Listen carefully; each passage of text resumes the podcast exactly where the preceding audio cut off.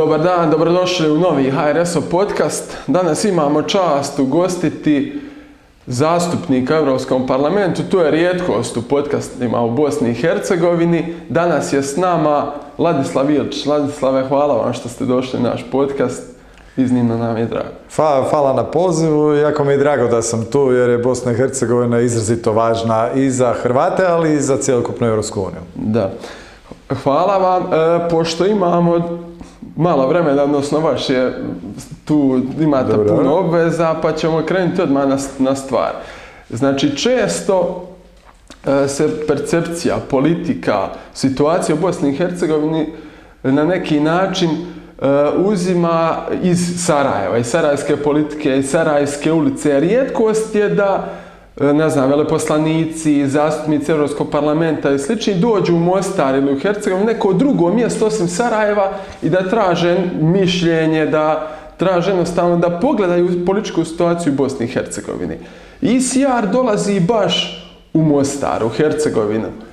Odakle to i što očekujete od ovog posjeta ICR-a Mostar? Pa prvo bih htio reći uopće to da mi želimo čuti mišljenje, isto nije odlika svih političara. Dakle, političari vrlo često dolaze sa svojim kreiranim mišljenjem ili im netko drugi iz neke pozadine kaže to mišljenje i onda oni ga samo prenose i reproduciraju u stvari rekao bih nikakve koristi od toga. E, pa ja sam jedini hrvatski zastupnik u ICR grupi koji ima 64 zastupnika u Europskom parlamentu, ali mogu evo sa zadovoljstvom reći da sam jako dobro izlobirao i da je naša grupa e, puno bolje upoznata sa situacijom, sa realnom situacijom u Bosni i Hercegovini nego ostatak e, Europskog parlamenta i zato smo baš došli u e, Mostar, zato mislim da, da smo svjesni da osim srpskog separatizma koji je prepoznat kao ozbiljan problem u Europskoj uniji, postoji problem bošnjačkog unitarizma. I upravo s obzirom da hrvatski narod najviše pati e, od tog e, bošnjačkog unitarizma, odlučili smo doći u Mostar, eto, u suradnji sa Hrvatskom republikanskom e, strankom i mislim da ćemo ovdje napraviti jedan značajan, značajan učinak, odnosno e, imat ćemo taj nekakav utjecaj na, na kreiranje europske politike prema Bosni i Hercegovini. Da, naše informacije s terena govore da je ljudima iznimno drago što dolazi tako jedna jaka i, i po broju, Da. što je pet zastupnika plus asistenti i slično, to je jedna velika delegacija, odnosno zaslanstvo iz Europske unije i nadamo se da će prenijeti stanovništvo, a i političari, intelektualci, novinari koji će tu biti, da će prenijeti političko stanje vama. Da, nas je, nas je samo da uskočim, znači u stvari došlo 12 jer je tu osim asistenata i stav znači iz ICR-a, ali su tu i recimo predstavnici New Directiona, znači to je think tank od ICR stranke koje, koji su isto vrlo važni upravo u kreiranju e, mišljenja i stava. Jer tu samo da se još jednu riječ kažem vezano za taj europski put Bosne i Hercegovine, znači u kojem e, uvijek trebamo to isticati. Naime, u ovom poprilično, da kažemo, kompleksnom geopolitičkom položaju u kojem je Bosna i Hercegovina, u kojem Rusija preko Srbije ima značajan utjecaj, pa i sve jači utjecaj islamskih zemalja prema muslimanima u Bosni i Hercegovini. Mi stvarno smatramo da je europski put uvjerljivo najbolji. Znači i gdje mi moramo dati, i to je ono što ja i kolegama prenosim, realnu perspektivu. Znači ne ono tapšanje po, po ramenu pa nekad ćemo, vidjet ćemo i tako dalje, jer to je zna, velik problem inače Europske unije zbog kojeg se neke druge zemlje okreću onda nekim drugim globalnim igračima, e, tako da mislim da je Europska unija svjesna važnosti Bosne i Hercegovine i europskog puta Bosne i Hercegovine. E, sad ste mi dali šlagor za jedno pitanje. E, mislite li da bošnjačka elita, počeši od SDA, njihovog lidera Bakira Izetbegovića, da oni baš žele da Bosna i Hercegovina uđe u Europsku?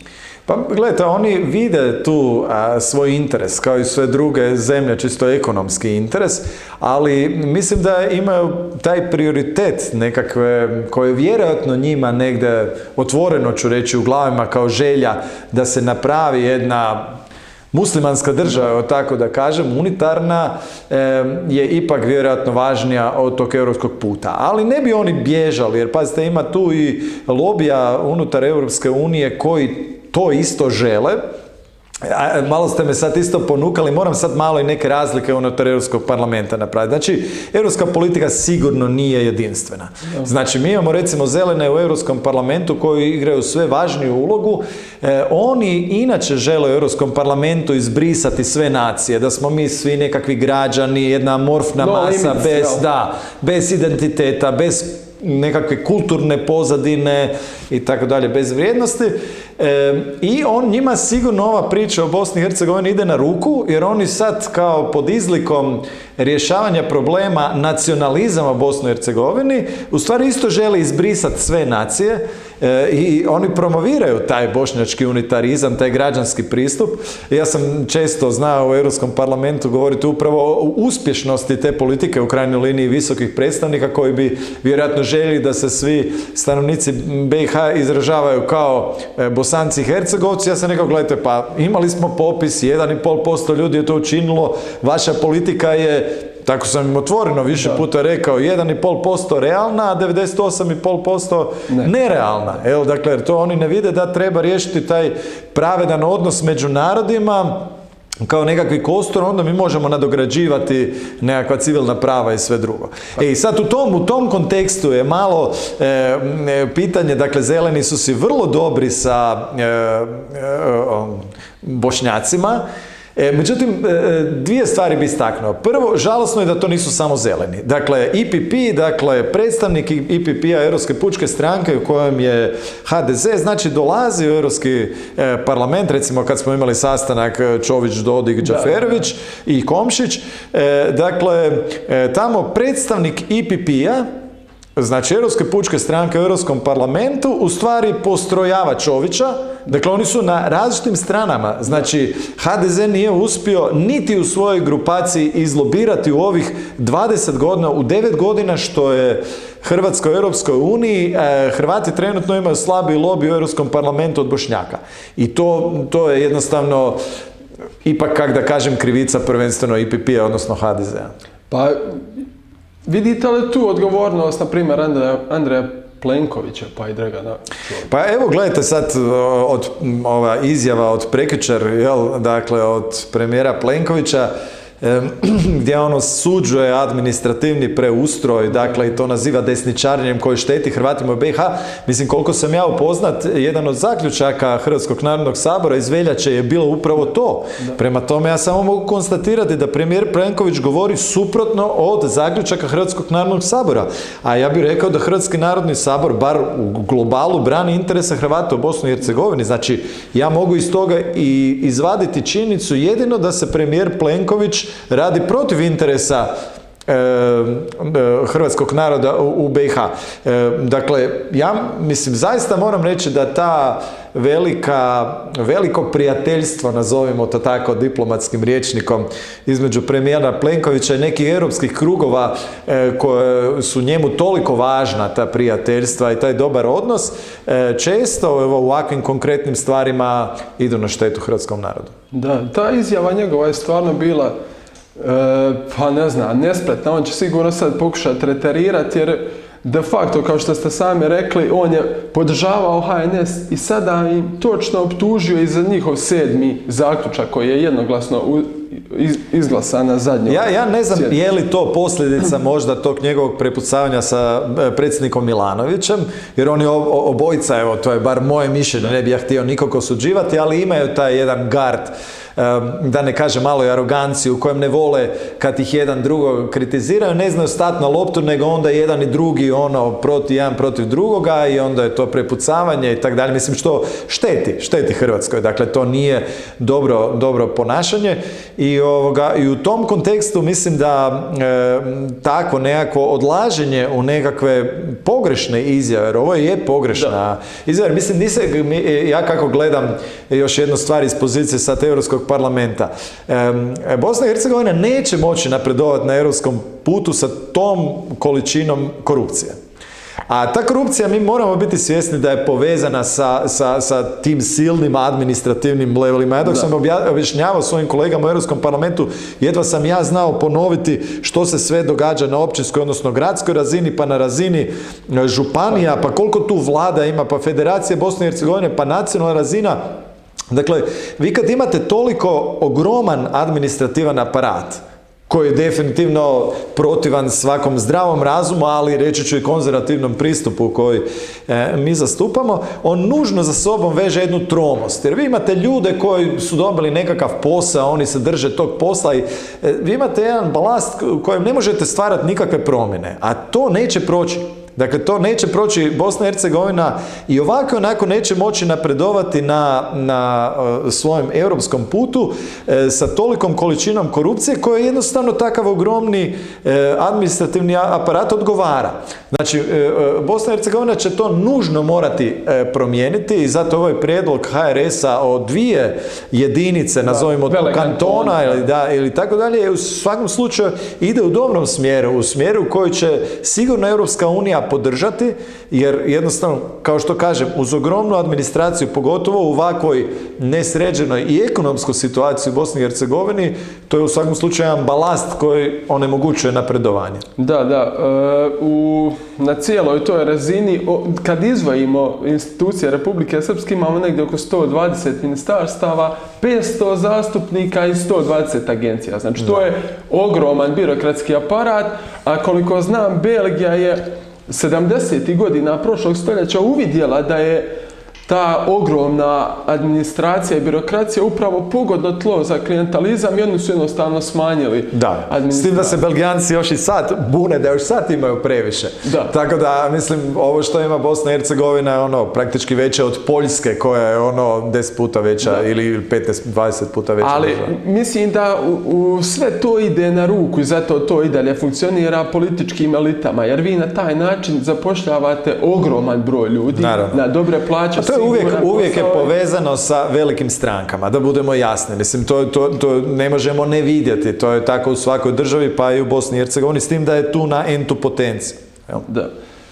Pa ništa, nastavit ćemo mi taj svoj program dva vele kantona. Država je podijeljena na, na entitete, federacija je jedan, RS je jedan, u federaciji nije naznačeno koliko treba biti županija ili kantona. Sad ih je deset, može ih biti i dva, to, je naš, to je naš program i nastavit ćemo to realizirati. E, jedan od razloga vašeg dolaska je tu i razgovor o rezoluciji koja se priprema Europske unije o Bosni i Hercegovini koji će se razgovarati u Europskom parlamentu negdje u srpnju. E, tamo se dominantno spominju, spominje e, srpski separatizam koji je problem u Bosni i Hercegovini. Međutim, nema ni riječi o unitarizmu.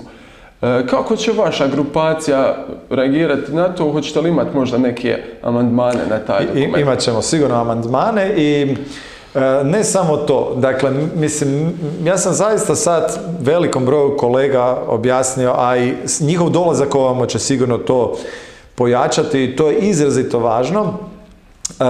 Dakle, da shvate da se u stvari bošnjački unitarizam i srpski separatizam hrane.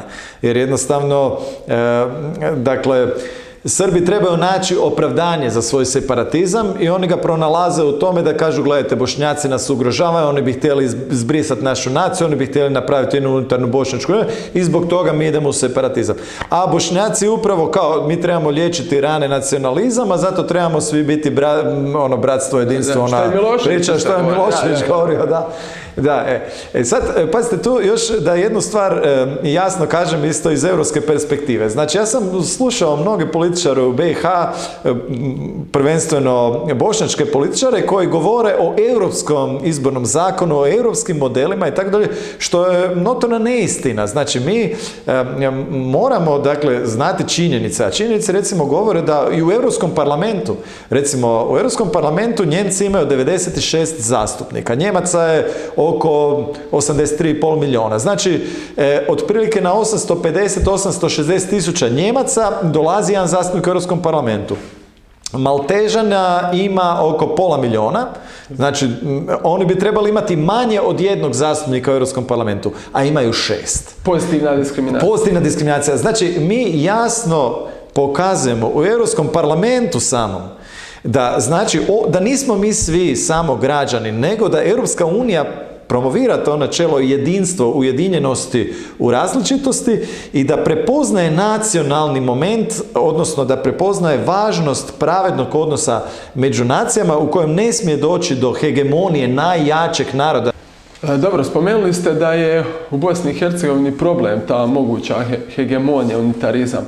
E, Kako će reagirati hrvatski europski zastupnici na to? Imamo ih 12. Vi ste već imali zapažen nastup kad je bio sastanak delegacije za odnose prema Bosni i Hercegovini kad su gosti bili Sejdić i Finci. I tu ste jasno artikulirali i da njima šteti taj unitarizam, da ne mogu izabrati svoje ljude. Dobro, ali oni su bili toliko na strani bošnjačkoj. Dakle, meni je ovaj, to, ja sam kasnije i pismeno podnio zahtjev e, voditeljici sjednice koja nije intervenirala kad je on taj ovaj e, e, ne Finci nego Sejdić e, je, mene nazvao fašistom i ne znam nacistom ili nešto nam pojma jer ja sam u stvari njega pitao zašto se on ne izbori za svoja mjesta koje imaju u Domu naroda, jel?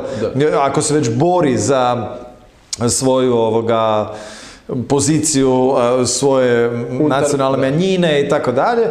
I sad ovoga on imao na to odgovor i sad to je ta klasična, klasičan pristup kad on nema argumenata onda ide vrijeđanjem i onda on mene na hrvatskom odnosno na nekom jeziku, ne znam točno kojem, kako bi nazvao taj jezik on Novokomponovan. govori, on, on je mene počeo vrijeđati tamo, ne, ovoga, e, u tom smislu, ali tu je, recimo, znate, meni je malo e, krivo, ajde da kažemo, em, dakle, tu su i drugi zastupnici, recimo da HDZ-ovi zastupnici u, u Europskom parlamentu imaju dobro, oni to što govore, oni to dobro govore. I sad je pitanje njihove jasnoće.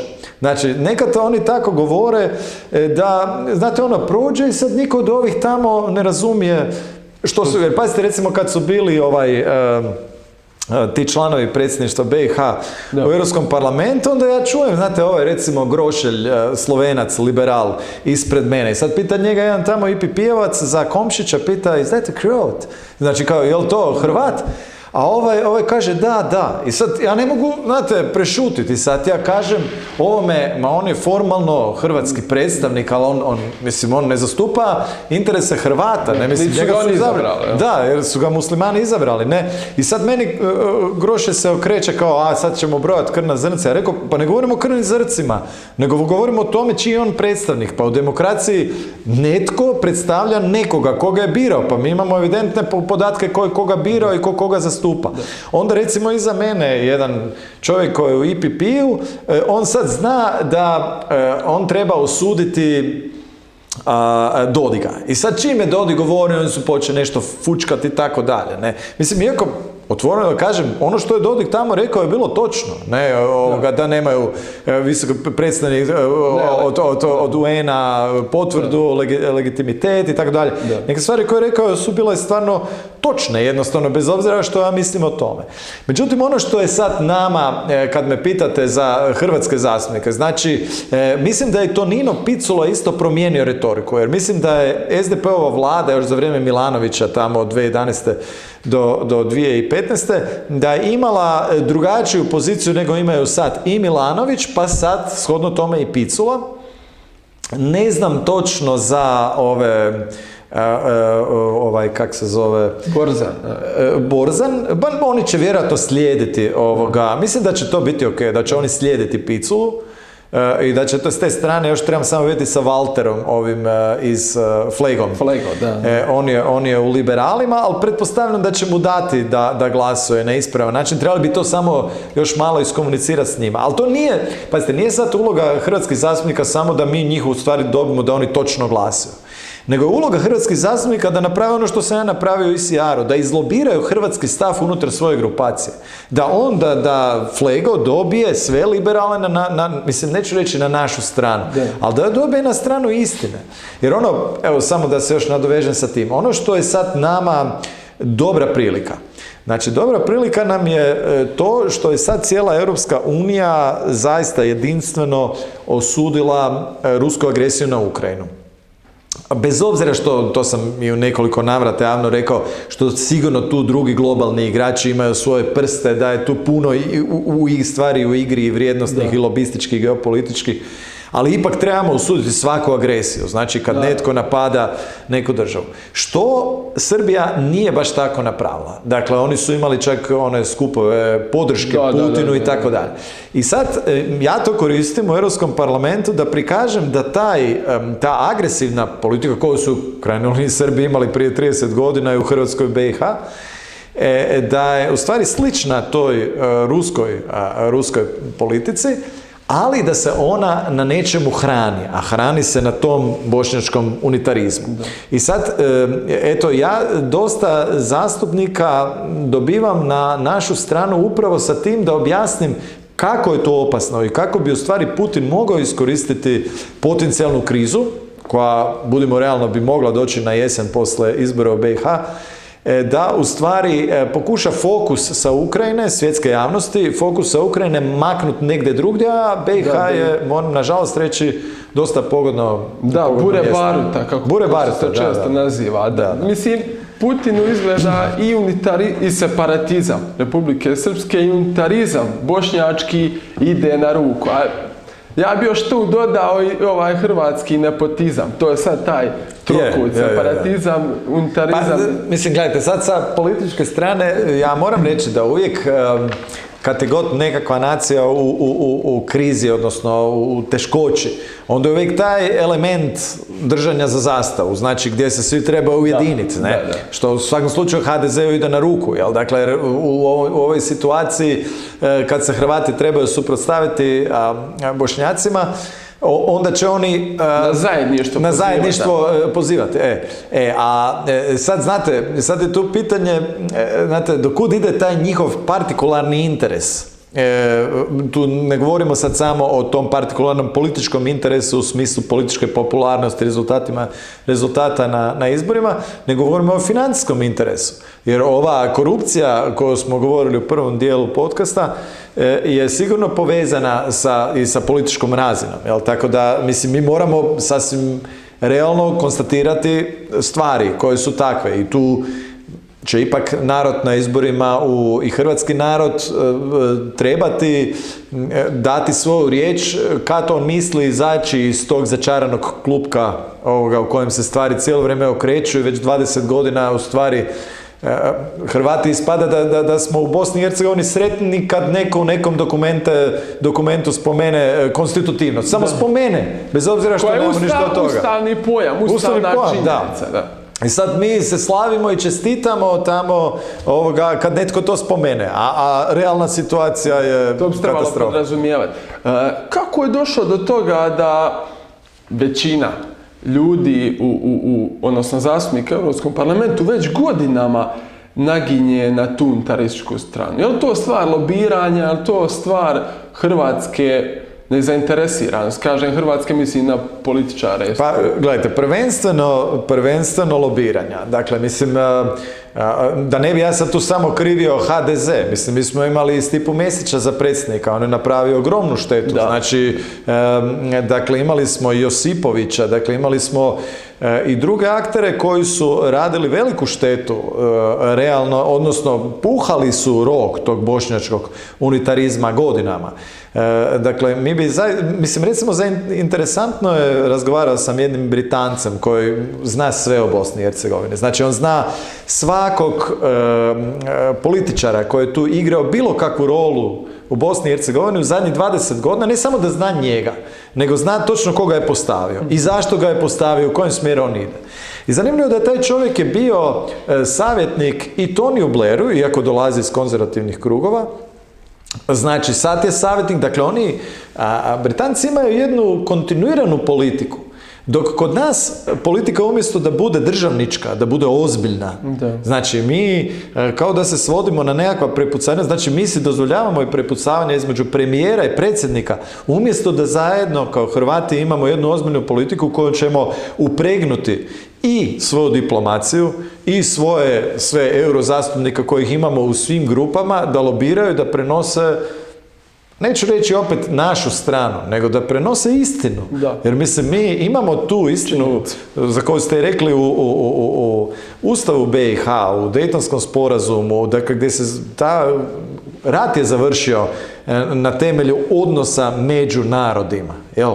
Dakle, ne možemo mi sad taj kostur maknuti i reći a sad ćemo mi biti svi građani i tako dalje. Da, posebice jer ta nacija nova koja se želi nametnuti, evo ja sam 92. godište, ona je mlađa od mene 13 mjeseci. da. Znači, kako sad to provesti kad Benjamin Kalaj prije sto i nešto godina to nije uspio provesti, kad su se nacije još stvarale i na neki način bile labave, Da.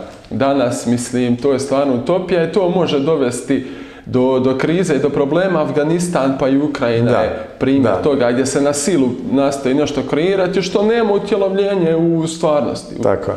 Tako Ali da- inače, mislim, tu je e, kod tog lobiranja, zna- mislim, situacija je poprilično kompleksna. Ja dok se sad stavim u, u, recimo, u glavu jednog, ne znam, Poljaka ili, ok, recimo ovaj Terč koji je došao sad sa mnom, e, Herman, on je bio novinar prije, on je prošao cijelu BiH i cijelu Hrvatsku za vrijeme rata, znači on poznaje situaciju, ne. Ali kad sam ja govorio, ja sam tražio na našem sastanku grupe točku o Bosni i Hercegovini i kad sam ja to izložio, Ljudi su meni dolazili zahvaljivati kako sam ja to jasno, da im je sad jasno o čem se radi. Jer oni su čuli nešto da je Komšić papit i sad on mene pita što je to, koliko tu koga bira i tako dalje. Ali kad sam ja njima objasnio, oni su bili zahvalni jer to se ipak može objasniti u nekakvim temeljnim pojmovima od, od osnovne stvari, od, od povijesnog, e, e, kak da kažem, kako je Bosna i Hercegovina povijesno izgledala, da je multietnička i da, da ju moramo više uspoređivati sa Belgijom, da ne možemo mi sad tu... Ali e, kad ste me pitali o situaciji i budućnosti u Europskom parlamentu, europskoj e, politici, e, tu moram reći da su u Europskom parlamentu vrlo jake e, te snage, inače centrali- koje, su sklone centralizaciji. I tu je recimo i IPP, Europska pučka stranka, znači u kojoj je HDZ pri, prihvatio tu agendu koja je izrazito loša, da odmah kažem. Zašto je loša? Mislim, svi mi imamo želju i, i da imamo više moći. Ja bi svoju djecu rado natjerao da, Da, da, da. pokupe mrvice sa stola nakon ručka, pa ne mogu, ne. Da. ovoga. Ovoga. E, dakle, svi mi, svi mi vjerujemo da mislimo nešto dobro, onda bi rado imali što više moći da to bude što naše mišljenje što. Ali sad tu treba imati mjeru i treba imati mjeru u slobodi drugoga da bude drugačiji. Ne? Znači, e, e, ovi federalisti, oni bi željeli u Brisel svu moć staviti da se tamo odlučuje i ne poštuju pravo, recimo, Poljske da bude drugačija, pravo Mađarske da bude drugačija i tako dalje. I, e, sad tu nas dolazimo do problema demokracije, same demokracije, jer ljudi e, neće biti, e, neće ni izlaziti na izbore ako oni ne vjeruju da oni mogu utjecati na odluke. A kod nas recimo u Hrvatskoj, razumijete, tu ljudi teško vjeruju da mogu i na nacionalne zakone utjecati, čak ne vjeruju niti da u županiji ili općini mogu na nešto utjecati, a kamoli negdje u Briselu gdje smo mi manje od 1%. I sad, to je ta, to načelo subsidijarnosti gdje bi mi trebali davati da što niža razina odlučuje, a ne centralizirati sve u, u, u Brisel. I sad, H- eh, IPP, od kada je prihvatio tu eh, politiku centralizaciju moći, gubi. IPP je izgubio premijera u Francuskoj, izgubio je Španjolsku, izgubio je Italiju, izgubio je sad i Njemačku premijera. Znači oni su u svim velikim državama izgubili premijera i to sad, pazite, oni su recimo sad u Italiji na 8% je Berlusconi. Znači naša ICR stranka je sad preko 20% Fratelli d'Italia. Onda recimo u Francuskoj, ako ste pratili izbore sad, sad je tamo Valérie Pécresse koja je ispred republikanaca koji su nekad imali predsjednika i premijera, znači IPP stranka, osvojila i pala ispod praga. To je završilo u takvoj jadnoj situaciji da je ona nakon izbora, s obzirom da nije prešla prag i neće dobiti uopće novac za kampanju, ona je kao gubitnik nakon izbora išla moliti svoje podupiratelje da joj daju donacije. Dakle, to je katastrofa, ali pokazuje u kojem smjeru ide IPP. Dakle, IPP u Europi pada. Oni su se odnarodili i gube popularnost.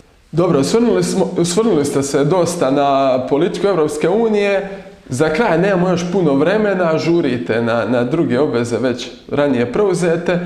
E, od- kako možete ocijeniti politiku Andreja Plenkovića u Hrvatskoj, a osim toga i oporbu u, u Saboru? Da, teško pitanje, Ali reći ću ovako, e, ja sam organizirao onu kampanju protiv Istanbulske konvencije 2017.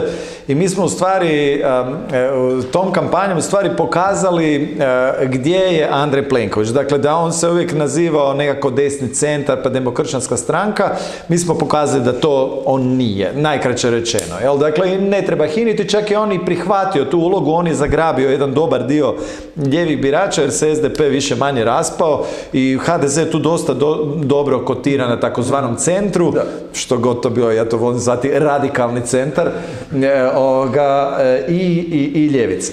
E, mi sad imamo otprilike 20% posto birača, uvjetno rečeno desno, iako to je desno, mi smo tako neprofilirani, ali to je predugačka diskusija, nazovimo ono otprilike što se zove desno, koji su desno, a ne glasaju za HDZ. I to su već, eh, kak da kažem, odgojeni birači u Hrvatskoj.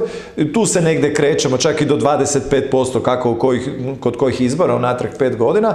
Međutim, nastaje, eh, dva su ključna problema. Jedna je problem ozbiljnosti, Znači, jer jednostavno Andrej Plenković i HDZ sa svojim utjecajem na medije, a on nije mali, želi sve nas prikazati kao neozbiljne populiste kojima čovjek nikad ne bi dao da vode državu. I sad, u našem dijelu političkog spektra, umjesto da nastupaju ozbiljno, da, da shvate tu zamku, oni u želji nekakvog međusobnog natjecanja, koji će biti najjače, hoće li to biti most, dominski pokret, suverenisti, ovo ono, međusobnom natjecanju prihvaćaju svaki poziv medija. I što god mediji hoće, nije ako treba jaja nositi u sabor, koji god cirkus raditi, samo da bi došli u medije, da bi ti mediji kao donijeli njima veću popularnost u anketama. I to međusobno natjecanje u stvari pada u tu zamku koju nam je mainstream pokazao, gdje mi ispadamo kao neozbiljni političari. Ja sam jako protiv toga. Ja se zaista ne natječem za, za, za, za medije i svaki poziv medija i želim kontrolirane poruke, želim ozbiljnu politiku. Dakle, jer ima, naravno u našem dijelu političkog spektra ima vrlo pametnih ljudi. Da. Ali kad kažu nešto pametno, naravno mediji to ignoriraju. I onda kako oni rezoniraju? Neki rezoniraju, gledaj, ja ću i dalje govoriti pametno, morat će me preneti kad tati i dosta će biti da me e, ljudi jednom čuju u godinu dana i zapamtit će me ako sam rekao nešto pametno. Dakle, ima takvi političara, ali nažalost manje. A prevladavaju oni političari koji, ovoga, e, koji kažu gle neću doći u medije ako ne kažem nekakvu glupost pa ću ja biti senzacionalan pa ovo pa ono pa onda se tu ide na preveliku kritiku vlade jer ja ću reći pazite kršćanski kršćanski mi bi trebali e, i ne samo kršćanski nego i, i e, svako ko voli Hrvatsku bih trebao htjeti da je ta vlada što bolja a oporbeni refleks je taj da kad e, premijer napravi nešto loše, o, ja trljam ruke, napravio glupost, sad ću ja profitirati, njemu će padat populanost, meni će rasti. I sad mi prestajemo biti državotvorni političari ako samo se naslađujemo greškama vladajući. To nije dobro. Znači, mi moramo biti kritični, ali ne naporno kritični, da mi svaku detalj e, koji oni pogriješe, bez obzira koje razine važnosti bio, vadimo van, na, na tome e, e, poentiramo, e ne bi li kao dobili popularnost. Znači, nama treba kritičnost, ali ozbiljna kritičnost. Znači, mi trebamo ozbiljnu državotvornu politiku. To je prva stvar. I druga stvar, zajedništvo. Jer mene je stvarno, evo i ovo što je bilo sa, sa, sa Škorom i, i onda ovi neće ići s ovim, pa Most neće ići s onim, pa tako dalje, to su gluposti. Dakle, me, ja kad vidim koliko bi meni značilo da u mojoj grupi od, od jednog, umjesto što sam sad samo ja, da mi imamo još, a mogli smo na izborima dobiti bar tri zastupnika, jer pazite, ne znam da se sjećate europskih izbora, e, mi smo nudili, mi smo onda kao, ja sam bio još predsjednik Hrasta, e, ovoga, i sa Ružom Tomašić i tak skupili smo par tih stranaka, promovirali smo to zajedništvo, nudili smo prvo mjesto i Bruni Esih, koja je bila onda vrlo popularna sa Hasanbegovićem u onom Neovisni za Hrvatsku i Marijani Petir, Most, niko od njih nije htio e, ići u koaliciju. I na koncu ispalo da su oni svi dobili 4, nešto posto, dakle prosuli su preko 13% glasova, mi smo dobili 8,5, mi smo dobili 1, zajedno bi to bilo preko 22%. Znači mi bi, mi bi imali najmanje tri zastupnika u Europskom parlamentu. To je tri puta više nego sad imamo. Dakle, da skratim priču, treba nam ozbiljnost i treba nam zajedništvo što se tiče hrvatske politike. Ove desne politike, tako A ima li šanse za to, po vama? Pa ima, mislim, to će, to će ovisiti o svima vama i o glasačima koji, pazite, uvijek je problem u najjačem. Znači, prije je bilo u Škori, sad je u Mostu. Znači, Most bi mogao reći, mi smo po e, anketama najjači, niko nam drugi ne treba i tako dalje. Mislim, to je loše. Pravi lider okuplja sve, sve što vrijedi, dakle on kao lider ima priliku okupiti to. I suverenisti u kojem sam ja predsjedništvu su vrlo otvoreni za, za imali smo problema sa Zekanovićem, sad on više nije u suverenistima, ali ostatak ekipe je ozbiljan i, i vrlo po profilu dobro orijentiran i, i želimo to zajedništvo. A eto, mi ćemo se ovdje nadati. Nama bi to bilo iznimno drago.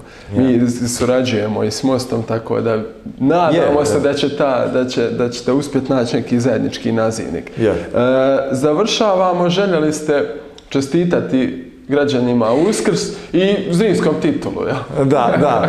Da, mislim, što se tiče Uskrsa, jasno je da je to poruka koju ne moraju nužno svi prihvatiti, jer dakle, kao građanima, dakle, ne moraju svi biti vjernici, jel? Međutim, ipak smatram da je vjera baš u uskrsloga Isusa Krista e, nosila hrvatski narod kroz stoljeća, kroz, kroz brojne patnje i, i teškoće. I, I, te patnje i teškoće su u stvari nužni preduvjet uskrsa. Ni, ni Isus ne bi uskrsnuo da nije patio prije toga. Dakle, i ove patnje koje hrvatski narod ima, pogotovo u Bosni i Hercegovini, ima svoj smisao i mi ne smijemo biti frustrirani zbog toga. Mi moramo biti, imati tu jednu nadu, u uskrs nadu i, i u krajnjoj liniji povijest nam je da pokazala dok uvijek, dok god smo bili E, vjerni i dok smo uvijek se trudili biti dobri, ajde da tako kažemo, u skladu sa nekakvim moralom, da je uvijek narod prosperirao i demografija, ajde još to da kažem. Gledajte, mislim, e, e, zanimljivo recimo kad sam s tim Britancem razgovarao. On vam to vrlo, znate, ono, ja kažem, a ne bojite se, recimo, ne znam, da će nastati, ne, ne, ne, ne njihove ove štajne službe su rekli da je to manageable, znači da oni to mogu dilati, ne, ali pet puta me u razgovoru pitao za demografiju. Pet puta. Dakle, budućnost, ne samo gospodarstva, što je sad više nego jasno da su ljudski resursi najvažniji, nego budućnost naroda ovisi o demografiji. I zato sve to skupa, a to je temeljeno na tim nekakvim vrijednostima, je izrazito važno i zato evo, čestitam svima, uskoro želim puno veselja, radi uskrsnuća Isusa Krista i, i evo još završit ću samo na tome da, evo ja sam sad u Mostaru, moram reći, prvi put u životu. Šteta što pada kiša. Ali... Šteta što pada kiša, ali evo, moram reći, uvijek možete zaista računati na mene i, i u Europskom parlamentu i u hrvatskoj politici i e, svaki kontakt mi je uvijek dobrodošao. Čak i kad vam se ne sviđa nešto što kažem, volim kad mi neko kaže, gle, zašto si to rekao, nemoj tako, ili tako, i onda ja volim komunicirati i tražiti, jer pazite, ja sam Politički predstavnik, politički predstavnik treba komunicirati s ljudima. Znači ja trebam dobiti taj feedback od ljudi što, što oni misle. Mogu ja pretpostaviti što Jer njih predstavljate. Njih, njih predstavljate, tako. E, hvala vam puno, nemam što puno dodati, puno ste toga rekli. E, hvala vam još jednom, nadam se da ćete uživati u Mostaru, ali da će vaš posjet biti plodonosan za hrvatski narod u Bosni i Hercegovini, a i cijelu Bosni i Hercegovini. Hvala na pozivu i vjerujem da hoće. Hvala i vama što ste gledali naš podcast. Vidimo se uskoro. Pozdrav!